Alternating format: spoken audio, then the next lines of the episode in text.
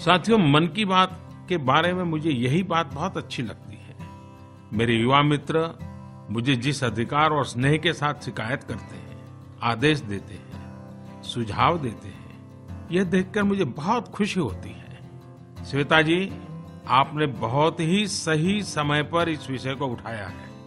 परीक्षाएँ आने वाली हैं तो हर साल की तरह हमें परीक्षा पर चर्चा भी करनी है।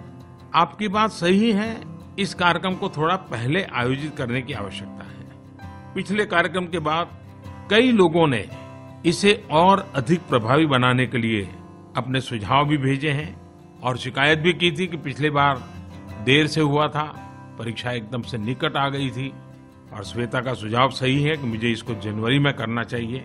एचआरडी मिनिस्ट्री और माई गाँव की टीम मिलकर इस पर काम कर रही है, लेकिन मैं कोशिश करूँगा इस बार परीक्षा पे चर्चा जनवरी के शुरू में अब बीच में ही हो जाए।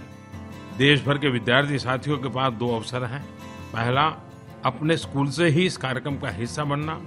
दूसरा, यहाँ दिल्ली में होने वाले कार्यक्रम में भाग लेना।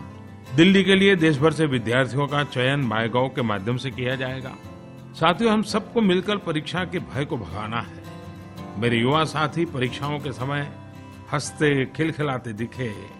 पेरेंट्स तनाव मुक्त हो टीचर्स आश्वस्त हो, इसी उद्देश्य को लेकर पिछले कई सालों से हम मन की बात के माध्यम से, परीक्षा पर चर्चा टाउन हॉल के माध्यम से, या फिर एग्ज़ाम वॉरियर बुक के माध्यम से लगातार प्रयास कर रहे हैं। इस मिशन को देश भर के विद्यार्थियों ने पेरेंट्स ने और टीचर्स ने गति दी।